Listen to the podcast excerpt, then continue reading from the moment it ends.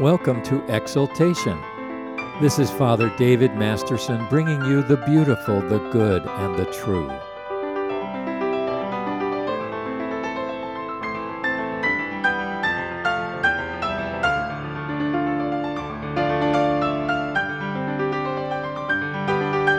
Our scripture today is Genesis chapter 12, verses 1 through 7.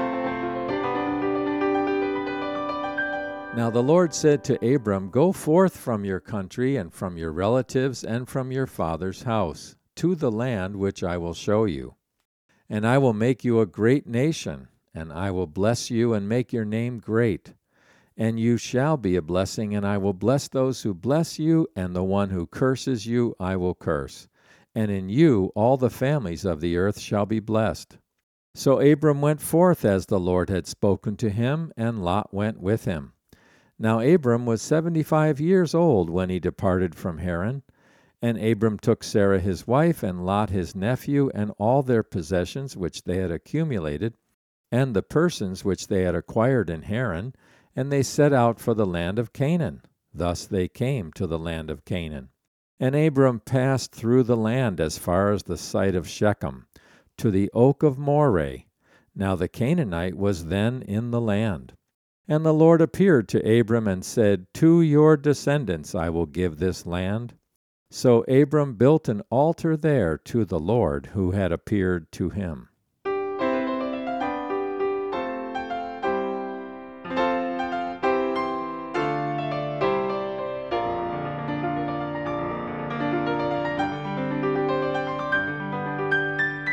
What does it mean to be a man or woman of faith?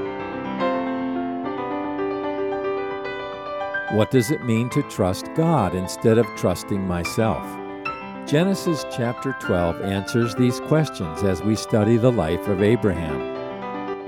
There is a connection between chapter 11 and chapter 12 in that Abraham was a man who abandoned the land of Babel and journeyed toward the promised land. When God appeared to Abraham, he was living in Ur of the Chaldees a prosperous city not far from ancient Babylon. Remember that Abraham was the son of Terah, who was from the godly line of Shem. Sadly, over the generations from Shem down to Terah, declension had occurred. Terah, the book of Joshua tells us, was an idol worshiper, so he had fallen away from the faith of his fathers. So here in a place of great wealth and prosperity live Terah and his son Abraham.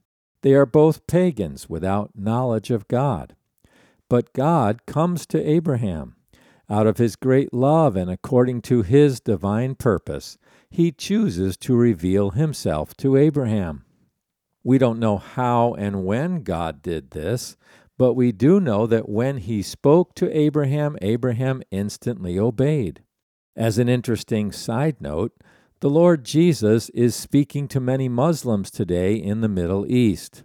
He comes to them in dreams and visions and tells them that He is real and they must trust in Him and follow Him. There are documented reports of thousands of Muslims coming to know the Savior month after month. This is very exciting. St. John Chrysostom, the fourth century church father, says Jesus declares that believing in me is no ordinary thing, nor one that comes of human reasonings, but needs a revelation from above and a well ordered soul to receive that revelation. Abraham was such a man. He had a well ordered soul. He received God's revelation and acted upon it. What was the content of God's revelation to Abraham? It came in the form of a command If you keep my commandments, then you show me that you love me. God's command to Abraham was in verse 1 Get out of your country. Now, the city of Ur was a great and prosperous center of trade located on the Euphrates River. Terah and Abraham were well situated. They were prosperous. They had their homes, their wives, and their possessions. But God said, detach from all that and go out on a journey into the unknown.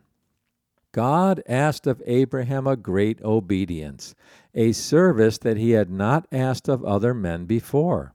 For many generations since the flood and the Tower of Babel, God was searching for a man who believed in him, was godly minded, was humble, and devoted to him.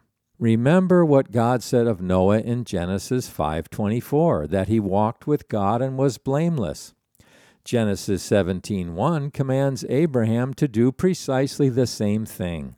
Walk before me and be blameless. God was searching for such a man, and he found that one in Abraham.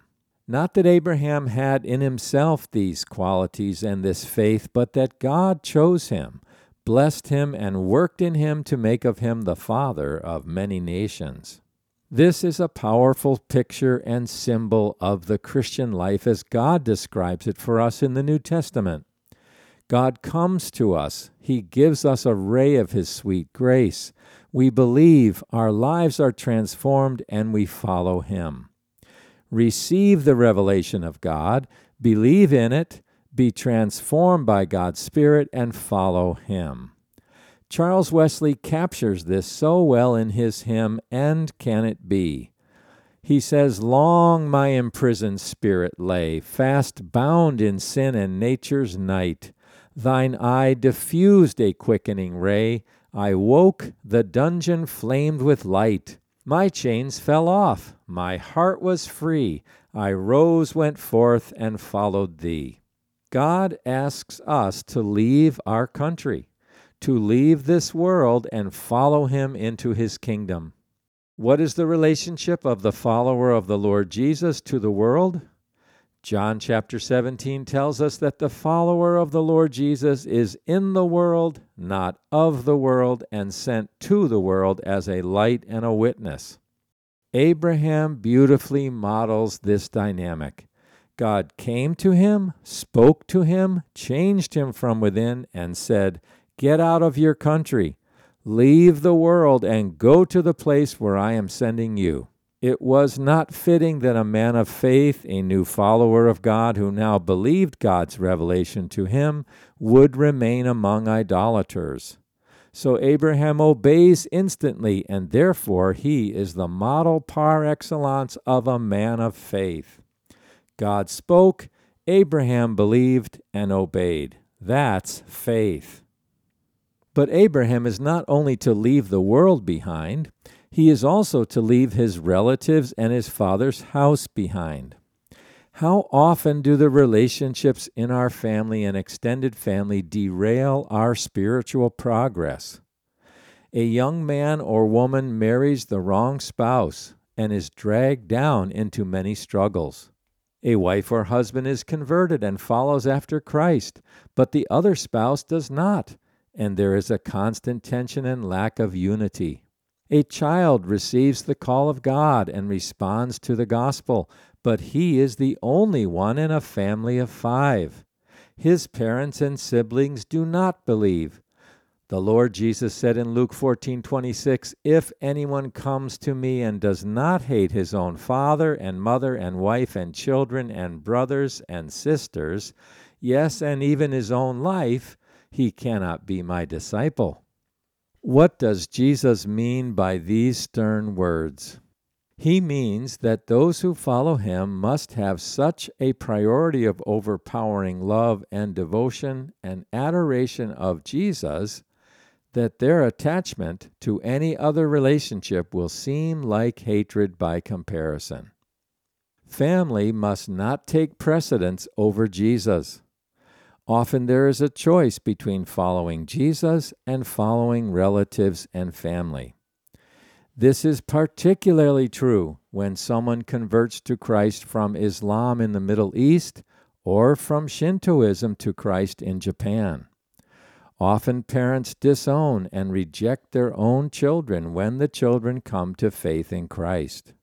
The standard for following Jesus is very high we must be willing to forsake all earthly possessions and all human relationships to love Him supremely, or we do not love Him at all. So, Abraham's call from God has two imperatives with promises attached to them. The first imperative is get out of your country, leave your relatives, and go where I send you. The second imperative was be a blessing to those around you. This verse is often mistranslated from the Hebrew in modern versions. It is actually an imperative be a blessing, not you will be a blessing, as in many versions. If Abraham believes God and obeys God, he will do three things for Abraham. He will give him a land, the land of Canaan. He will give him a nation, the people of Israel and he will make him a blessing to all the families of the whole earth. This idea of making Abraham a blessing has three aspects. God will bless those who bless Abraham and curse those who curse Abraham, because to bless or curse Abraham was to bless or curse Abraham's God. Then God will make Abraham a blessing to all the families of the earth. How can this be? His wife Sarah is barren. She cannot have any children. Yet God is telling Abraham that all the families of the earth will be blessed through him. The scope of what God is telling Abraham is mind boggling. It's extraordinary. It's so extraordinary that Abraham gets a primary place in the Faith Hall of Fame. Hebrews 11 says, By faith, Abraham, when he was called, obeyed by going out to a place which he was to receive for an inheritance. And he went out not knowing where he was going. By faith, he lived as an alien in the land of promise, as in a foreign land, dwelling in tents with Isaac and Jacob, fellow heirs of the promise, for he was looking for the city which has foundations, whose architect and builder is God. So Abraham must exchange the known for the unknown and find his reward in what he cannot live to see. That's courage. That requires incredible faith. Faith is reliance on a person and therefore trust in what he says, confidence in his promises, and obedience to his commands. Some Christians love to talk about God's promises. They go to Bible conferences and watch videos of superstar preachers, but they don't delight to obey His commands. That's not faith at all. Whoever takes God at His word must take all His words and do them. There is no faith without obedience, and there is no obedience without faith. They are two sides of the same coin. James chapter 2 says, Was not Abraham our father justified by works when he offered up Isaac his son on the altar?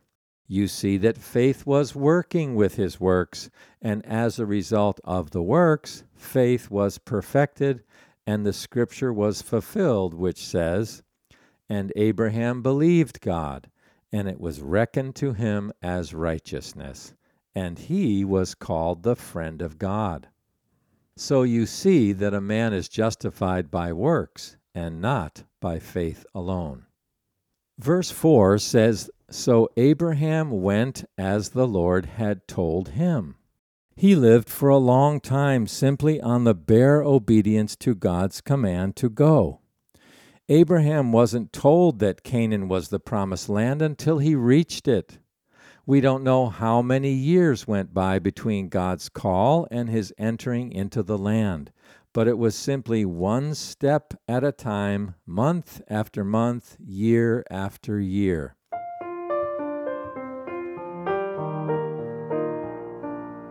Abraham was a man in the grip of an enormous vision that went far beyond himself. Life wasn't all about Abraham his plans, his dreams, his priorities, he had to say no to himself and no to the present so that he could say yes to God and yes to the future. You are listening to Exaltation. I'm Father David Masterson bringing you the beautiful, the good, and the true heralding the cross of our Lord Jesus Christ so that we may experience life in Him.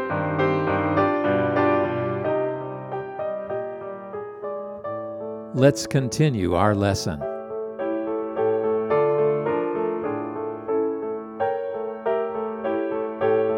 Then notice that a life of faith attracts others. Lot was attracted to Abraham and went with him on the long journey to the promised land. In verse 4, several scholars believe that the phrase, the persons which they had acquired in Haran, refers not merely to hired servants, but brethren who had come to faith and had joined themselves to the Hebrew religion. Therefore, Abraham's life of faith brought about the conversion of others. In verse 6, we read, And Abraham passed through the land and came to Shechem. Let's take these phrases in verse 6 one at a time. The phrase passed through means to wander about like a pilgrim. It is interesting that the Bible speaks of two wanderers in this first part of Genesis. Cain was a wanderer in chapter 4, and now Abraham in chapter 12 is a wanderer. Cain wandered away from the presence of the Lord. Abraham journeyed towards God and with God. Cain roamed across the face of the whole earth as a fugitive and an outcast. Abraham walked with God and wandered within the borders of the promised land. He was always a pilgrim, but never apart from relationship and fellowship with God. Cain is a pattern of the sinner, seeking rest and never finding it. He never found inner peace or stability of heart and mind. Abraham is a picture of the saint who must travel through this world in order to reach his true home in heaven. This is the mission of every genuine follower of the Lord Jesus to live in a state of perpetual pilgrimage to our true homeland, following and looking unto Jesus. Jesus keeps pulling us away from this world and its distractions and delusions to journey with Him to the true city of God and His kingdom. The next word we find in verse 6 is Shechem. Shechem was an important city in Bible times, located on what is now the west bank of Israel. It is marked out in the Old Testament as a place of decision. The Israelites were assembled here to choose between blessing and cursing blessing if they obeyed God, cursing if they disobeyed Him. This is found in Deuteronomy chapter 11, which is a marvelous chapter filled with riches. Then Joshua renewed the covenant with the Israelites at Shechem. We don't have time to unpack all of this, but in Joshua chapter 24, Joshua assembled the people and told them that in the very place that they were standing, Abraham came in obedience to God. Then King Solomon's son, Rehoboam, went to Shechem to proclaim himself king once Solomon died. He acted foolishly, poorly. He made terrible demands on the people, and as a result, the kingdom was divided and the nation of Israel went into declension. So God leads Abraham to this place of decision in the days to come. Then verse 6 continues To the oak of Moreh. And at that time the Canaanites were in the land. Now, who were the Canaanites? The Canaanites were a cruel, godless, idolatrous people who regularly practiced human sacrifice to their gods it was required that the firstborn of every family, male or female, be tied to an altar and sacrificed to satisfy the wrath of the gods. In some rituals, the very beating heart would be cut out of the victim and offered up to satisfy the gods. This was a gruesome, ghastly practice. The oak of Moreh was the site of this Canaanite altar. So God leads Abraham to pitch his tent right on the site of Canaanite idol worship and then appears to him and reiterates his promise I will give this land to your offspring. Yes, this very land, now filled with demons and idol worship and human sacrifice, but this land will belong to your descendants. What a test of Abraham's faith by showing him the godless Canaanites who are throughout his promised land, and placing him on the very site of the most terrible human sacrifice. In verse 7 and 8, we see Abraham building an altar to the Lord. What is the significance of altar building, dear friends? By building an altar, Abraham is making an open confession of his religion, observable, out in the open. He is establishing worship of the true and living God in the very midst of paganism. He is declaring his faith in God's promises. He is dying to himself, repenting of his sins, in order to live and follow his God. This was the first place of worship ever erected in the Promised Land. The altar represents the reality of the revelation of God to Abraham and his response in obedience to that revelation. The altar represents the biblical equivalent of death, which is repentance, brokenness, and humility before the Lord. Every individual Christian needs an altar, and every family needs a family altar. I know Christians who, when they built a house, actually designed a chapel, an altar at the center of the home. Whether we have a literal physical chapel and altar in our home or a symbolic time and place where the family worships together, this is the heart of the Christian home. In the modern world, everyone is going in a dozen different directions, and the family altar is the first thing to fall by the wayside. Now, having a sacred space like a chapel or an altar or a prayer corner is important to help us develop the habit of prayer. Listening friend, don't let the individual or the family altar fall by the wayside. Follow the example of godly Abraham. Everywhere Abraham went, we read that he built an altar to the Lord. The altar is the place of worship, it is the place of adoration, it is the place of repentance and of restoration of fellowship with God. It is the place of daily prayer, where we daily give thanks express our praise to God, and offer Him the worship that He deserves. Having a sacred space, like a chapel or a prayer corner, is very important to help each of us develop the habit of prayer. Prayer is a habit like everything else in life, and we need to take the time to build the daily altar so that we have that space and time to dedicate ourselves to God and to give Him worship and praise and adoration. Now back to Genesis chapter 12 and Abraham. Another passage which references Abraham, which is very important, is John 8, verse 56. Your father Abraham rejoiced to see my day, and he saw it and was glad.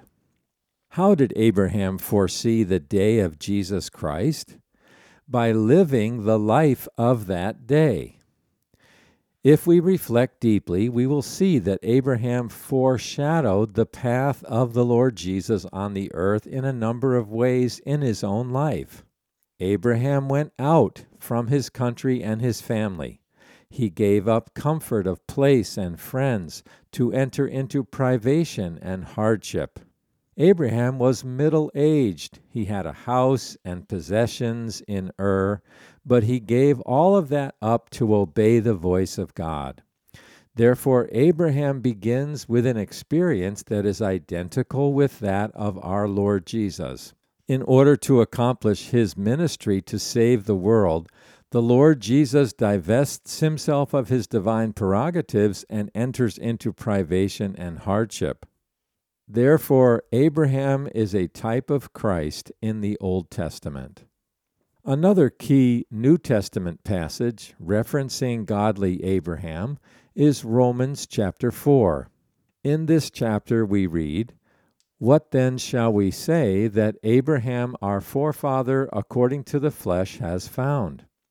For if Abraham was justified by works, he has something to boast about, but not before God. For what does the Scripture say? And Abraham believed God, and it was reckoned to him as righteousness. For in hope against hope Abraham believed, in order that he might become a father of many nations, according to that which had been spoken, so shall your descendants be. And without becoming weak in faith, he contemplated his own body, now as good as dead since he was about a hundred years old, and the deadness of Sarah's womb. Yet, with respect to the promise of God, he did not waver in unbelief, but grew strong in faith, giving glory to God. So, Genesis chapter 12 begins the story of redemption by introducing Abraham, through whom will come the promised Messiah. Abraham's story is a portrait of a life of faith he received the commandment from God, he believed the word of God, he was transformed within by God's power, and he followed God faithfully. For of him and through him and to him are all things, to him be the glory both now and forevermore. Amen.